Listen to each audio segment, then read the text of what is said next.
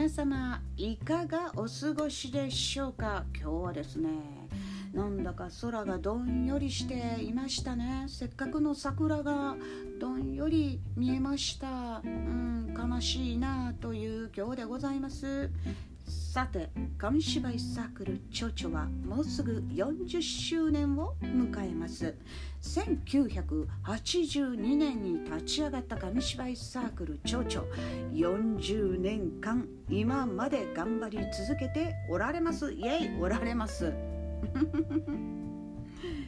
さてさてこの紙芝居サークル蝶々宝塚市福祉コミュニティプラザプラザコム1 1階にて展示スペースがございます。ここで1年間を通して蝶々の紙芝居の歩みであったり手作り紙芝居を展示することになりました。月々に変わっていく紙芝居内容でございます。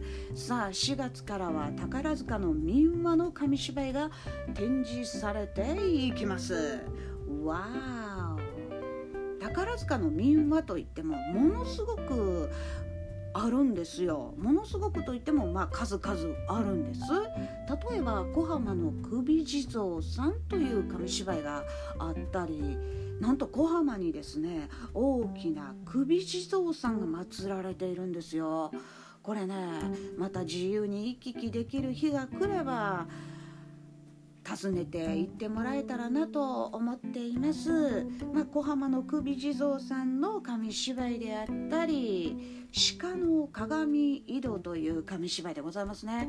これは仁川という地域そしてえー、カシオという地域がございます。そこの地域の紙芝居であったりそしてですね中山の方では辻の商人という紙芝居があったり、まあ、展示されていきますね。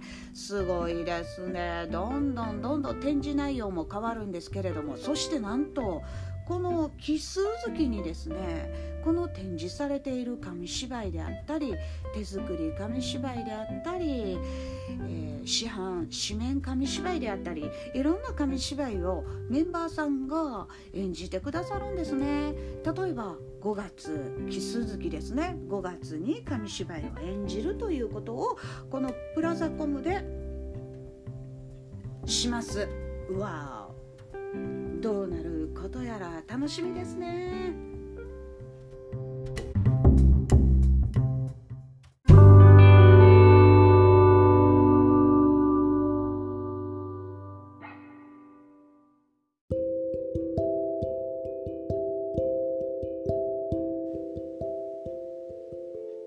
今日はですね宝塚の西谷という地域まで車を走らせそして紙芝居訪問紙芝居行ってまいりました。紙芝居サークル蝶々は、えー、地域の育成会さん学童さんであったり福祉施設さんであったり巡っているんですね。今までであれば月一度は必ず訪問週1回は必ず訪問をしていたところが大変な世界になりまして中止になり減りました。随分減りました。